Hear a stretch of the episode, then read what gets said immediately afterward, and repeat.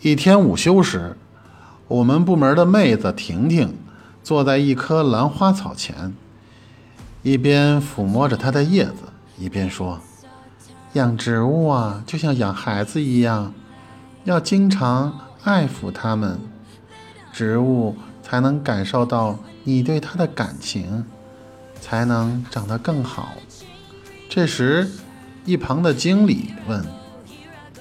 我家有盆植物，总养不好，这个方法能行吗？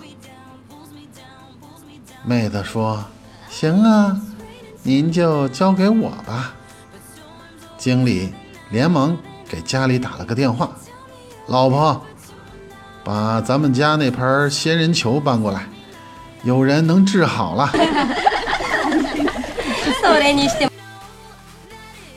小敏。是个长相很一般，且不善交际的女孩子，一直没有交上男朋友。有一次，同事丽丽约她周末一起去参加一个交谊舞晚会，小敏有点犹豫，说：“我的吸引力不够，男生不会邀请我的。若没有舞伴儿，那就太无聊了。”丽丽说：“没关系。”舞厅灯光昏暗，你化好妆，在舞池边安静地坐等，一定会有人邀请你跳舞的。听丽丽这么一说，她觉得多少有些道理，就同意了。晚上，姐妹俩一起来到一家高档舞厅，丽丽身材婀娜多姿，眉目传情，看得出来她是舞场常客。一到这里。便遇到了熟悉的朋友。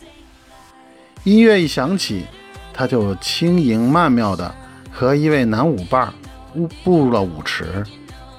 小敏由于没有舞伴，只好坐在场边的座位上，翘首企盼着有人能邀请她跳舞。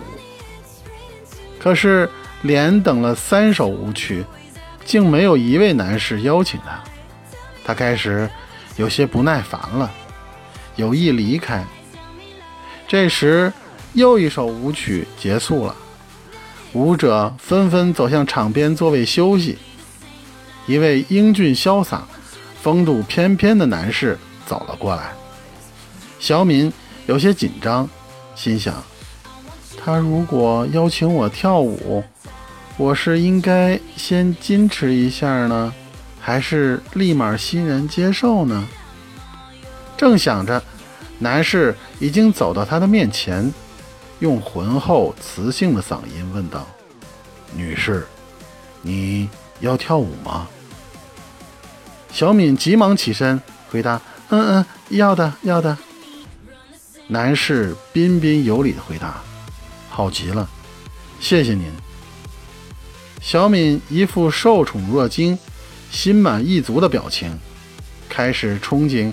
和这位帅哥在翩翩起舞时的情景，可万万没想到，那位男士接着说：“哎，我终于可以坐下歇会儿了。”说着，一屁股坐在小敏让出的座位上了。